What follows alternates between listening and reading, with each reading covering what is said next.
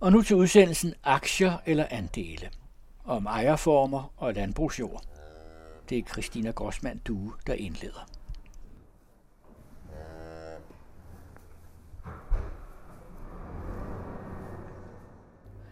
Der er blevet langt færre, men meget større landbrug i dagens Danmark, og antallet af heltidsbedrifter er nede på ca. 8.400.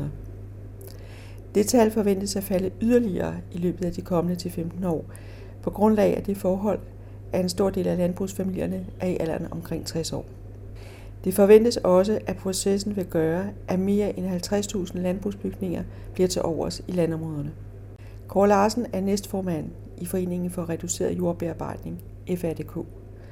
Han er tredje generation selvejer på sin gård i Nordsjælland, hvor han dyrker ca. 300 hektar og har fokus på kvæg og mælkeproduktion.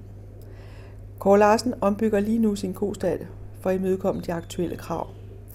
Men han ved også, at løsdriftsdalen fra omkring år 2000 ikke vil leve op til lovkravene i 2034, og han planlægger derfor at holde ene mælkeproducent til den tid.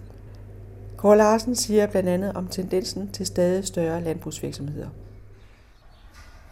Mange af de øh, brug, som vi som forbrugere har lidt nemt ved at identificere os med og synes er sådan, som vi forstår ved en gård, de forsvinder. Og dem, der bliver tilbage, de bliver mere industrialiseret. Eller de, det bliver større og, og færre brug.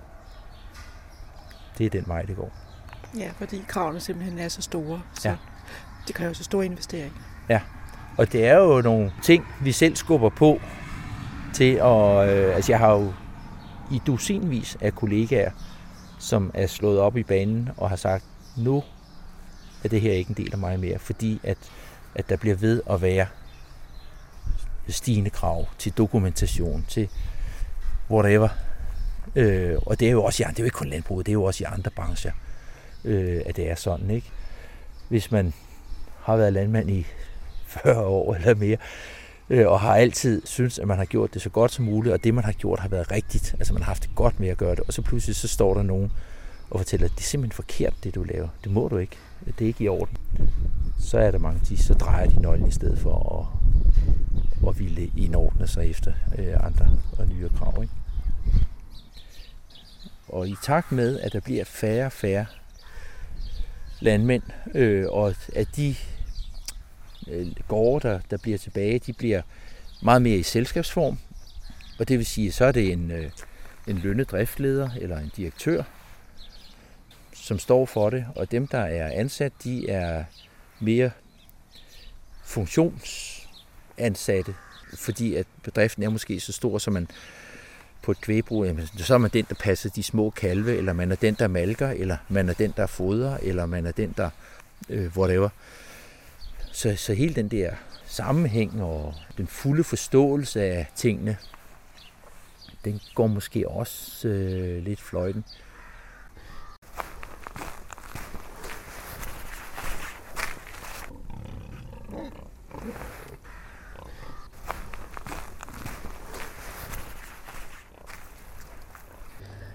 Udover løbende fornyelse af lov og regler for staldindretning, er lovgivningen omkring ejerskab blevet ændret i de sidste 10 år, sådan at landbrug kan eje sig et selskab.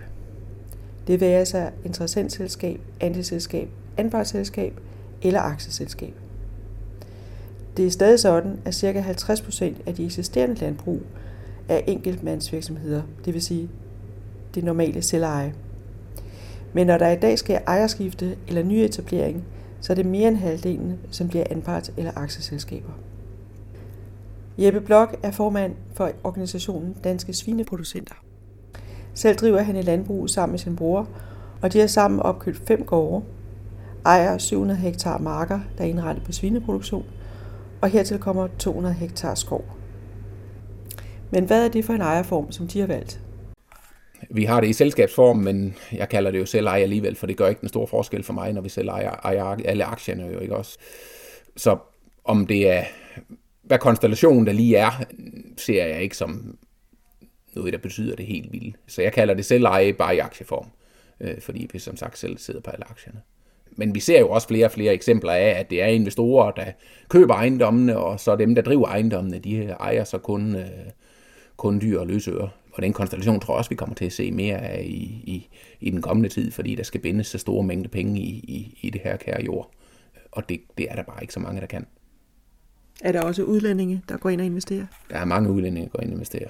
Og igen, om det bliver stoppet eller det ikke bliver stoppet, det ved jeg ikke. Lige nu er der også mange, øh, mange folk, der har øh, ambitioner på øh, solceller og vindenergi, som går ind og investerer i ikke uanselige mængder jord, fordi de så tror på, at de kan lave nogle beliggenheder.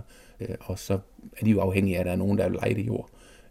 Og i hvert fald amerikansk, så er det jord, der ikke kan bruges til at placere den form for energi på. Og når vi siger udlændinge, er det så hollænder og tyskere, eller er det nogen, der kommer længere væk fra? Dem, jeg hovedsageligt hører, det er tyskere. Øh, det er dem, jeg har mest selv øh, kendskab til. Øh, der er sikkert også andre. Men der er ikke nogen hos jer, der føler sig sådan, hvad skal vi sige, truet af, at selvejet det bliver ligesom udkonkurreret af aktieselskaber? Der er helt sikkert nogen, men som forening er det ikke noget, vi sådan har set det store issue i. Vi ser det lige så meget i, at det er med til at holde hånden under værdisætning på vores jord. Og lige nu, hvor det hele er blevet lidt usikker igen, så kan det måske være godt nok, at der er nogen, der er med til at holde, holde den del op, for at vi i hvert fald ikke går hen og bliver teknisk insolvent. Det kunne måske godt blive et issue, hvis der, det fortsætter det, der sker lige nu. Så du kender ikke til nogen eksempler på konflikt, altså hvor at ejeren af jorden vil en ting, og dem, der forpagter eller driver, er ansat til at drive det, de vil noget andet?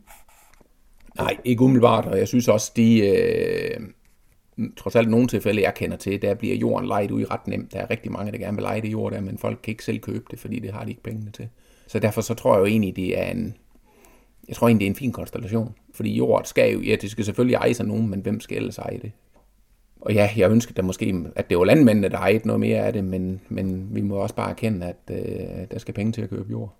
Og det kan vi kun gøre i det tempo, som vores forretninger kan holde til det. Og der er vi tilbage til, at landbrug, der er mange små virksomheder øh, og individuelt konstelleret øh, på både finansielt og, og også i, hvad man har lyst til at skal fremadrettet.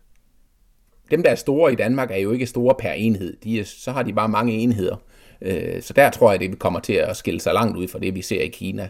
Men ellers så tror jeg helt sikkert, at vi kommer til at se nogle anpartsselskaber, nogle selskaber, hvor det er flere ejere om bedrifterne, fordi det kræver en vis kapital også i dag, når vi skal have alt det teknologi på vores stalle, jo, så kræver det jo, at vi formår at gå sammen, fordi vi, der, altså, der skal bindes nogle penge efter det her, for at, at, at vi kan lave det i dag. Og så tror jeg også, at det er en måde at, at få styret vores bedrifter på i fremtiden, fordi jo større de bliver, jo større krav stiller det også til, at der er nogle flere, der har hånden på kogepladen til at være sikker på, at det hele lykkes hele vejen rundt. Så jeg er ikke i tvivl om, at vi vil se mere i den retning, men jeg tror stadigvæk på, at der også er plads til, til dem, der ikke ønsker at være en del af det, og som har nogle mindre bedrifter, de selv passer. Det er jeg slet ikke i tvivl om, vi kommer til at se begge dele. Men der er ingen tvivl om, at jorden vil blive centraliseret mere, også i, fordi det bliver et investeringsobjekt, og det kan være for virksomheder, der ønsker at, igen, fordi man kan bruge jorden til at lave den grønne profil på. Så det er der ingen tvivl om, og det er jo både på godt og ondt, fordi det er jo også med til at, at holde en vis prissætning på vores jord, som også er en fordel for de etablerede producenter, men at være ung mand i dag og tro, man skal starte med en stor bedrift og, og bare køre det ud af, det tror jeg bliver sværere i fremtiden. Samtidig med den aktuelle tendens til flere aktieselskaber, som ejer i landbruget, pågår også en proces, der handler om, at udlændinge, både enkeltpersoner og kapitalfonde, investerer og opkøber dansk landbrugsjord. Rasmus Willi, der er forperson i foreningen Andelsgårde, mener, der er grund til alvorlig bekymring. Det vi ser lige nu, efter liberaliseringen i 2015 af landbrugsloven, det er, at vores, afhængig af hvordan man formulerer det, med vores landbrugsjord eller vores land er ved at blive opkøbt. Vi har set det i, i hovedstaden, at vores hovedstad eller indre by er blevet opkøbt af udenlandsk kapital. Det, det sker nu også på landet i et tempo, vi aldrig har set tidligere. Det første notat fra, fra Danmarks Statistik var jo, at øh, op imod øh, 66.500 hektar var kommet på udenlandske hænder. Altså skal man skelne mellem øh, hvad skal man sige, udenlandske kapitalfonde og øh, udenlandsk kapital. Men forstå på den måde, at mange hollandske landmænd er også søgt mod, mod Danmark. Og det er rigtig mange hektar. Og øh, den nyeste øh, rapport fra fra KU, som kom i, i januar, påpeger så på, at det tal kan muligvis have vokset sig op til 180.000 hektar seriøst. Der er et mørketal, og i det mørketal, der er der også det, at man ikke nødvendigvis kan spore alle ejerne. Jeg kan ikke præcis sige, hvem der er bag de mange selskaber. Og det der er, mm, igen er der sådan en øh, form for kognitiv dissonans, når man siger det, fordi tallene er så store og uigennemsigtige. Øh, og jeg kan huske, da jeg skrev, det var med Kim Kvist, som er direktør i den økologiske jordbrugsfond, Økojord AS, så skrev vi en fælles kronik og skrev senere også en. Og jeg kan huske, den, sådan som jeg husker det, den første, den blev delt 10 eller 13.000 gange, hvilket er helt absurd mange gange. Den kapitalfonden er ved at opkøbe vores jord, sådan et eller andet, den dur. Og, øh, men det jeg også hæftede mig ved, det var, at der var en mærkværdig stillhed bagefter. Der var ikke nogen, der handlede, der var ikke nogen politikere, der var nogle enkelte, der, der, der stillede nogle ekstra spørgsmål inden i Folketinget, men jeg havde ligesom forestillet mig, jamen der må der være en alarm, klokke et eller andet sted, eller en rød lampe, der lyser inde i Landbrugsministeriet og siger, hov, der, vores, vores land er ved at blive solgt, og vi ved faktisk ikke, hvem helt præcist i mange tilfælde, der køber det. Og der kan man sige, der er igen det der med at afhænge, også ligesom hvordan vi dyrker tingene, så er vi simpelthen blevet afkoblet fra landet og den måde, vi ejer vores jord på. At, øh, at vi tænker, altså for sådan tænkte jeg også selv i starten, nej, det, det kan ikke passe. Altså, det kan jo ikke passe. Men i dag kan, kan man øh, i princippet købe et landbrug øh, på størrelse med et af vores på 5 hektar, og fra den ene bygning, der vil man kunne købe resten af Danmark. Man kunne købe alt det, der er til salg i dag. Og man behøver sådan set kun at bo på den ene ejendom. Alle de andre kan man lade stå tomme. Og det forklarer lidt om det, der er sket, nemlig at meget af det står tomt nu, samtidig med at den jord, der er rundt omkring den, øh, jamen der går øh, 80 procent af, det, af, af de 60 procent øh, af landbrugsjorden går til at dyrke foder til den animalske produktion. Og nu har vi forklaringen på, hvorfor der er altså en nedgang i fuglebestand, insekter og alting, fordi det, det er simpelthen, vi, vi er blevet afkoblet, og vi fra gårdene, fra menneskene, der er der stadigvæk, og øhm, fra produktionen og fra ejerskabsforholdene. Og det er lige nøjagtigt den jord, som vi nu ved, der skal reddes, og vores børn og børnebørn. Og det vil sige, at vi bliver nødt til, vi bliver simpelthen nødt til at købe den. Øh, vi, vi bliver nødt til at finde ud af, hvordan vi ejer den i fællesskab, individuelt, i forskellige modeller, aktieselskaber, jeg, jeg er ligeglad fondsejet, hvad, hvad ved jeg, foreningsejet, andelsselskabsejet. Og så skal man finde sin vej øh, i, i det. Så det, der bekymrer mig med de udenlandske opkøb, det er også, øh, altså hvis man sådan tænker rent politologisk og, og bevæger sig over i statskundskaben, så er det jo også et spørgsmål om suverænitet. Altså en ting er, at vi kan lave lovgivning, men hvis vi ikke ejer jorden, øh, vi ved ikke engang, hvad de laver i princippet på jorden. Det kan jo være, at de er ved at lave naturparker. Det kunne også være, at de gør noget helt andet. Men det, at man bare kan forlade jorden, og ikke nødvendigvis har den samme forpligtelse over for den, øh, at man heller ikke øh, bidrager til at holde gang i det lokale forsamlingshus. Alle de ting, det bekymrer mig. Øh, fordi så bliver vi endnu mere afkoblet. Og så er, der, så er der altså nogle andre, der bestemmer, hvorvidt vi overhovedet får skovrejsning hvorvidt vi overhovedet får dyrket plantebaseret, det bliver uden for vores rækkevidde, hvis vi ikke selv har, har en eller anden finger med i spillet, eller fået en fod inde, inde på gårdspladsen. Foreningen Andeskove er etableret i 2018, øh, og hvad handler det om? Det er meget, meget svært at øh, komme ind i landbruget, dels fordi det er blevet meget dyrt, og det betyder, at når man for eksempel er nyuddannet fra den økologiske landbrugsskole, for eksempel Kalø, jamen øh, så kan de unge mennesker jo ikke komme ud og købe landbrug til 20 millioner kroner. De har jo ikke sparet, hvad skal man sige, bare 2 eller 4 millioner op på en SU. Så der var også behov for at, at kigge ned i, hvordan starter man meget, meget små, højeffektive, regenerative landbrug op, som vi kunne komme i nærheden af, og hvor at vores unge forvaltere øh, ikke kommer i en gældsfælde, men hvor vi er rigtig mange som sørger for, at der er en fornuftig økonomi. Andes øh, gårde, er det også en, et andelsselskab? Nej, vi, vi startede ud, som, som du også nævnte indledningsvis, at vi hedder Foreningen Andelsgårde, men det blev ret hurtigt til i daglig tale Andelsgårde. Og man kan sige, der hvor vi startede ud, det var, at kooperativer er karakteriseret ved enten at være foreninger eller andelsselskaber. Og det, som karakteriserer dem, det er, at alle har en stemme, uanset medlemskabets størrelse eller andelsindskuddets størrelse. Og det var vi interesseret i, at vi alle sammen havde en stemme på årets generalforsamling. Vi var godt klar over, at vi som bestyrelse skulle træffe de daglige beslutninger sammen med vores forvaltere, men vi var også interesseret i dels at demokratisere et ejerskab, men i det også, at, at vi bliver nødt til, vi er så langt fra landbruget nu, at vi har behov for, at der er rigtig mange, øh, der ikke bare tager ejerskab, men også bliver oplyst om, hvad det er, der foregår. Og, øh, og det vil sige, at vi skulle lave en meget billig model. Vi landede på 150 kroner om måneden, og når man så er nogle tusind stykker, så bliver det til et årligt indskud øh, ind i de landbrug, vi har i dag. Så her for et lille år siden, der henvendte et klassisk andelsgård sig, øh, måske nærmest landets eneste, øh, gården Brinkholm, og øh, de havde været i gang i nogle 20 år og spurgt, om vi skulle lave generationsskifte. Og på den måde så har vi nu under paraplyen et andelsselskab. Og nu har I tre gårde. I har Lerbjerggård, og så har I Brinkholm. Og Sparnbro gård på Fyn, ja. ja. Og leder nu efter øh, den, den fjerde, øh, og vi, vi vil meget gerne øh, til Jylland. Ja, for jeres model ligner jo lidt en, en klubmodel. Og det ser I jo også på jeres hjemmeside, at jeg er inspireret af, af fitnessklubberne. Hvorimod en medarbejder ejet virksomhed er en lidt anden og, mm. og mere forpligtende ja. model. Ja. Vi er, egentlig, vi er, en, vi er en forening, og, øh, og så må man sige, at det, det, det tredje landbrug, Brinkholm, er, er et reelt andet selskab, men den måde, som øh, Selskabserhvervsstyrelsen godkendte generationsskifte, var også på, jamen det vigtigste er, at alle har en stemme. Og vi er ikke interesseret i at kapitalisere andelen.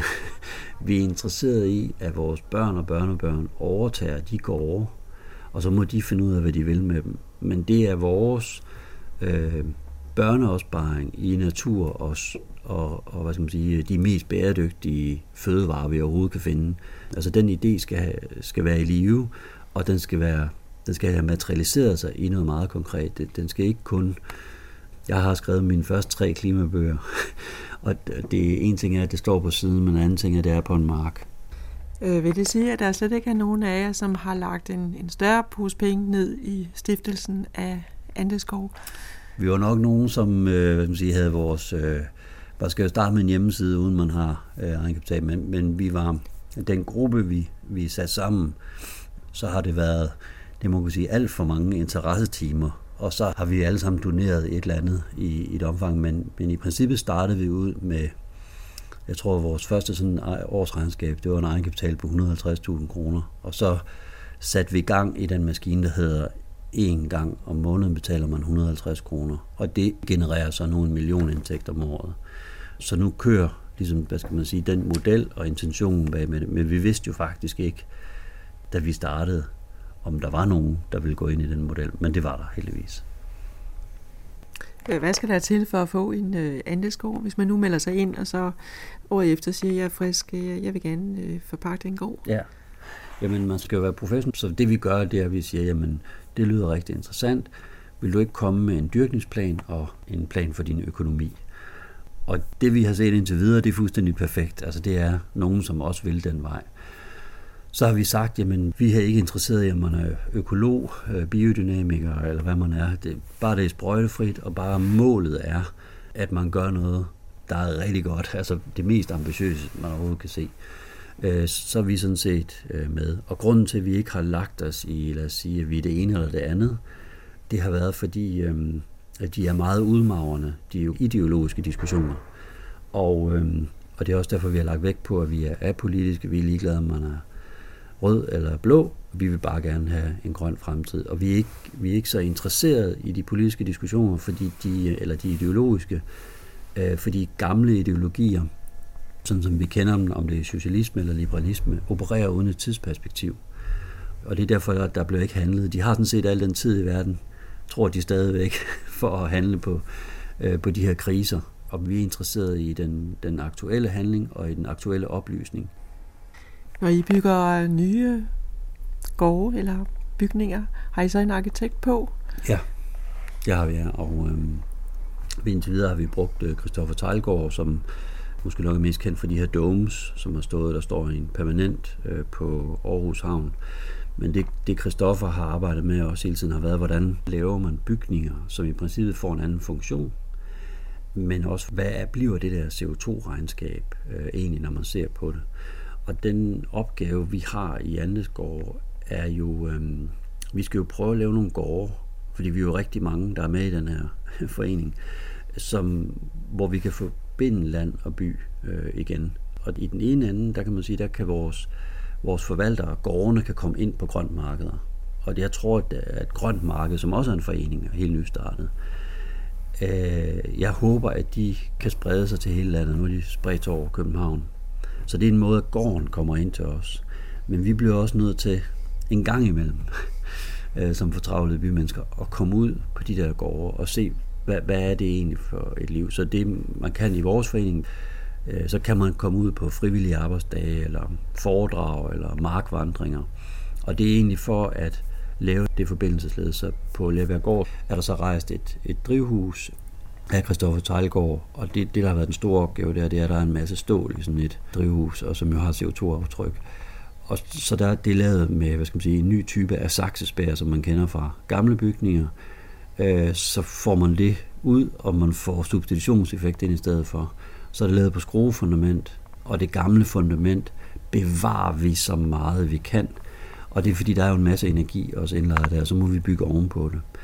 Og det vil sige, så langt kan man komme med en gammel staldbygning, øh, som er ved at skal være sammen, og hvor man ikke kan gøre mere.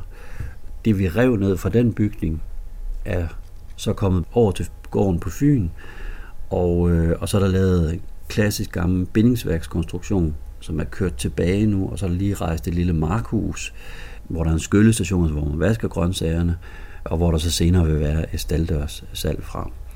Og, og på den måde kan vi altså, som sige, gå rampen ud og genbruge så meget vi nu kan, og, og bygge i naturmaterialer. Men det privilegie, hvad skal man sige, man, man kan have, når vi ikke er sat i verden for at tjene penge, men for at vise, at det faktisk godt kan lade sig gøre på en anden måde. Men er I kommet så langt, så I har lavet sådan en, en, øh, hvad skal jeg sige, en prototype, så hver forpagterpar, de kan sige, nå ja, men vi er vores hus på, på 100, det skal være på 100 kvadratmeter, det skal være på 200 mm. kvadratmeter, og det skal gerne se sådan og sådan ud, ja. og øh, det skal have den og den kvist og et stråtag og så videre, eller øh, og det skal helst være i bindingsværk, eller, eller, eller det skal helst være i lærketræ. Mm. Jeg, jeg, jeg synes, vi øh, nu er vi igennem mange tegningssæt, og, øh, og det første, man skal sige, altså der, hvor vi støder igen mod konventionel tænkning, det er jo, at det, der hedder i Landbrugsstyrelsen, en passende bolig, skal være 120 kvadratmeter. Og det har man selvfølgelig øh, førhen tænkt, at hvis man river et, et hus ned på landet, så jeg tror egentlig er, er med gode intentioner, så har man tænkt, jamen for vi ikke skal, altså, der skal ske en affolkning, eller at vi skal få dårlige boliger, så skal vi faktisk have en, en rimelig stor, pæn bolig. Sådan tror jeg, man har tænkt. Men vi vil jo egentlig gerne bygge nogen, som kunne være, lad os bare sige, 80 eller 90 eller 100, øh, eller som man kunne udvide. Og det vil sige, at vi bliver nødt til at bygge hovedhuse på 120 kvadratmeter. Og det, det er det første, jeg er ked af, som vi alle sammen er ked af, det er, at vi kommer til at bygge for stort. Ellers så kan vi faktisk ikke få lov at bygge. Så det er det første problem. Så har vi talt meget om, kunne vi netop lave sådan et, det perfekte, hvad skal man sige, typehus, bæredygtigt typehus på skruefundament i naturmaterialer. Det ser ud som om, vi godt kan det, men hvis man for eksempel går ind på de, øh, ligesom med jorden er forskellige, så vil man også kunne se, at en by som Melby i, i Nordsjælland, som er en mindre pittoresk øh, landsby, jamen der bliver man faktisk også nødt til at respektere øh, den landsby. Der er allerede stråtag og sådan nogle ting. Og øh, på grund af klimaforandringerne, bare for, så bliver tagrejsningen på stråtag bliver nødt til at være højere, så vandet kommer af, altså rådner det simpelthen op nu, fordi vi får mængder af meget større nedbør. Det gør så, at den bygning bliver 80 cm højere, og på den måde skal vi også have et udtryk ud mod, mod en landsby, som er, hvor vi kan være, håber jeg, være, måske være mere frække på Fyn, øh, som nu er ved at blive reddet ned. Og der har vi talt om, altså, om man kunne lave et form for et tegningssæt, som kunne blive et nyt type hus. Men den afvejning, vi sidder med, det er jo også, at lad os sige, at vi bygger det mest bæredygtige, der, der er muligt. Altså vi kan se, at vi kunne nok overgå det, andre mener er det mest bæredygtige. Jamen hvad bliver prisen så for det? Bliver det bæredygtigt i sig selv? Altså det er jo noget af det, vi sidder med nu, fordi øh, øh, mange af byggematerialerne er jo blevet et sted mellem til 50-100 procent øh, dyrere. Så i hvilket tempo skal vi bevæge os frem? Det er nogle af de overvejelser, vi har lige nu. Andesgård byder altså på et tilbud til alle borgere om at engagere sig i dansk landbrug og bidrage til opkøb og forpakning af landbrugsjord. Foreningen opkøber mindre landbrug, sætter eksisterende bygninger i stand, hvis det er muligt, eller genbruger og bygger nyt. Dernæst tilbydes de opkøbte gårde til dem, som har mod på forpakning og etablering af egen virksomhed i gårdene, med fokus på økologisk og regenerativ dyrkning af grøntsager og frugt, plus formidling. Rasmus Willi sammenfatter formålet således. Det er på et mere almindeligt grundlag øh, at kunne oplyse om landbrug og natur, samtidig med, at vi eksperimenterer med fremtidens regenerative landbrug. Altså, hvad er det egentlig, der skal til, for at vi reelt stiller om til den der plantebaserede kost, som alle taler om? Jamen, øh, lige nu dyrker vi særligt det, der hedder et market gardening system, og det er egentlig, kan man forestille sig for sit indre blik, nogle meget, meget store køkkenhaver i et Excel-ark. Øh, og der kan man producere et rigtig meget mad på et meget, meget lille areal, og som der står i teoribøgerne, og som vi nu prøver af, jamen så frigiver man en masse plads, som man så kan rejse skov på, eller lave skovlandbrug, altså i frugtplantager, som også er forsvundet ud af det danske landskab. Nu bruger du ordet øh, regenerativ, mm-hmm. Og det ord er blevet ret meget i vælten her ja. hjemme i Danmark ja. her de senere år. Regenerativ er blevet brugt en del i udlandet mm. tidligere, ja. men faktisk i betydning økologisk. Ja. Øh, hvad er forskellen på økologisk øh, landbrug og regenerativt landbrug ja. hos jer? Jamen også, der, der kan man sige, at uh, i det, det regenerative, altså hvad kan man sige, bare i Andeskov-modellen, der er det jo, at i videst mulig omfang ikke at øh, vende jorden, altså minimal jordbearbejdning. Det vil sige, at man bygger egentlig, for hver gang man pløjer en jord, man siger sådan nystrøget, pløjet jord, den udleder kulstof, altså CO2 og er egentlig, man er egentlig i gang med at, at forringe jorden. Det er fordi, man vil jo gerne slå ukrudtet ihjel. Og der forsøger vi i vis mulig omfang ikke at gøre det, og bygge oven på jorden. Regenerativt eller bæredygtigt bliver nødt til at betyde, for eksempel, hvis vi tager CO2-regnskab, vi skal binde mere CO2, end vi udleder. Og det kan man sige, det gør man ved at opbygge jordens evne til at for eksempel binde kulstof. Hvis man taler om det regenerative og det bæredygtige, når det er biodiversitet, så må vi sige, at vi er bagud på point. Jamen det vil sige, at vi må forøge mere biodiversitet, end vi reelt skader. Og det er den spændende trøje, man må arbejde indenfor. Om det så er på 5 hektar, 35 eller 3500 hektar, så må man, man prøve øh, at arbejde med det. Men nu, øh, den model, I har lanceret mm. med at lave en andelsforening, og så at det muliggør at få unge ind, der kan blive forvaltere af gårde. Mm. Og I skriver, at I har omkring 2.700-3.000 medlemmer i øjeblikket, ja. som så betaler øh, et par tusind kroner om året. Det vil jo så generere en 5-6 millioner om året. Men det enkelte forpagter, hvordan er vedkommende så stillet økonomisk? Ja. Hvad nu, hvis øh, man forpagter en, en gård for tre år eller fem år, og så kører det ikke? Hvad, ja. hvad sker der så? Jamen, øh, altså den model, vi har opereret med ind, indtil videre, det har været, at øh, forvalterne har deres egen virksomhed. Til gengæld forpagter de jorden nærmest kvitterfrit, og vi betaler en lille bit smule for, at de kan formidle den viden, de har, og som vi er i underskud af. Og øh, det går nogenlunde nul. Det forhold på hver sin side. Og så kan man sige, at det der så, hvor vi alle sammen er blevet klogere bagefter, jamen det er, at selvom de har super betingelser i forhold til andre, så er den økonomi stadigvæk benhård. Fordi vi sørger ligesom for infrastrukturen her, jorden, her, indhegningen, alt det, der koster, vandingsanlæg, hvad man nu ellers kan. Men det er ikke det samme som, at du og jeg køber de der fuldstændig fantastiske grøntsager. Og særligt opdager vi jo, at folk ikke er villige til at betale det, det nødvendigvis koster. Dem, der kommer der, er der. Men vi har ikke det der massive ryg, hvor samtlige virksomhedskontiner ringer til vores valg og siger, Gud, der er den vare, alle taler om. Vi vil købe råb og stop, og selvfølgelig betaler vi det, det koster. Og kan vi øve hjælpe jer med logistikken og alt muligt. Det er stadigvæk blevet ved snakken. Så, så det, som øh, øh, vi løbende taler om med, med forvalterne, det er, hvordan vi kan understøtte deres økonomi, og det, som vi blandt andet har gjort i indeværende år, det er, at vi har søgt forskellige fonde, sådan så at de kan formidle endnu mere skolehaver og den slags. Og det er heldigvis øh, lykkedes hen ad vejen.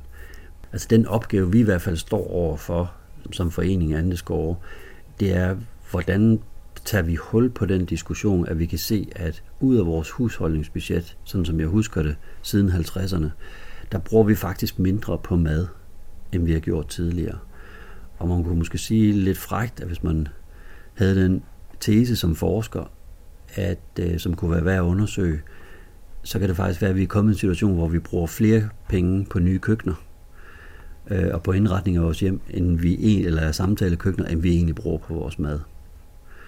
Det, som øh, der heller ikke er særlig mange, der er oplyst om, og det er sådan set lige meget, om man er i det plantebaserede eller det animalske produktion, det er, at vi har vendet os til ikke at betale det, det koster for ordentlige fødevarer. Og det vil sige, at det er meget, meget svært øh, at tjene penge, uagtet hvilke model man i princippet går ind i. Hvordan tænker I at opskalere? Jeg tror, det der er, er det vigtigste, det er, at vi kan opskalere ved, at 1% skal der kun til af danske virksomheder, som får et medlemskab af, af Andeskov. Vi kan opskalere, hvis 1% af den danske befolkning melder sig ind i Andeskov. Og så vil det betyde, at vi kunne købe et sted mellem 3 til 6 gårde hver eneste måned. Men mest vigtigt, vi vil kunne forpagte rigtig meget jord, for det, det er stadigvæk fortsat billigt i forhold til bare at købe det. Men så vil vi kunne lave en omstilling meget hurtigt på meget større arealer.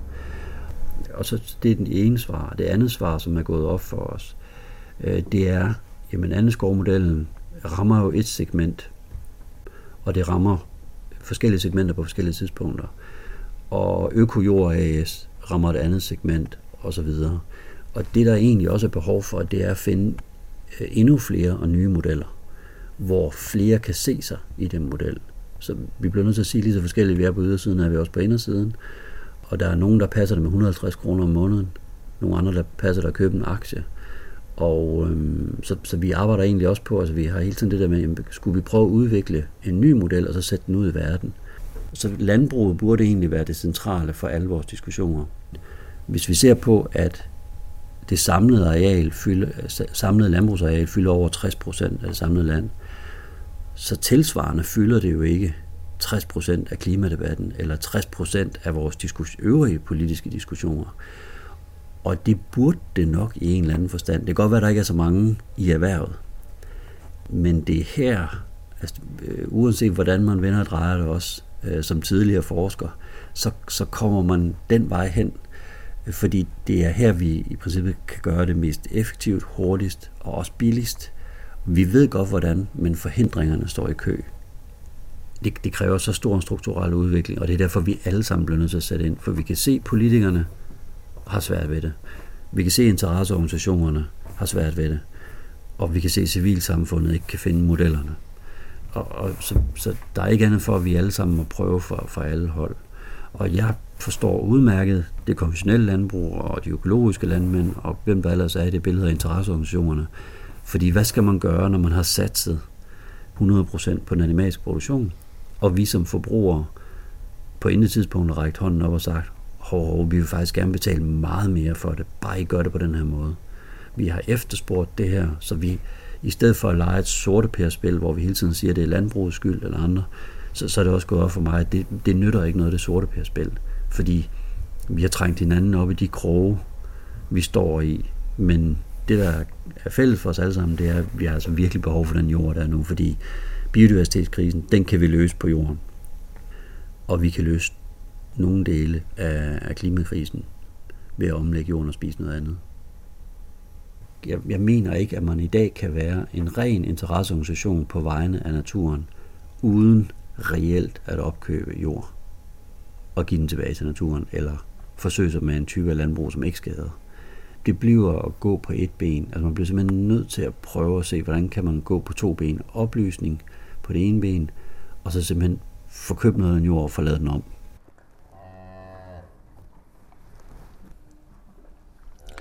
Du har lyttet til udsendelsen Ejerskab til Landbrug.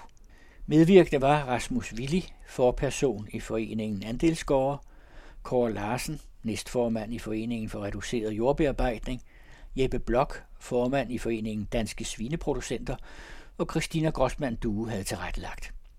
Du finder de øvrige podcasts i serien Fødevareproduktionens Natur og Arkitektur på den anden radios hjemmeside. Serien er støttet af Merkurfonden og Drejers Fond.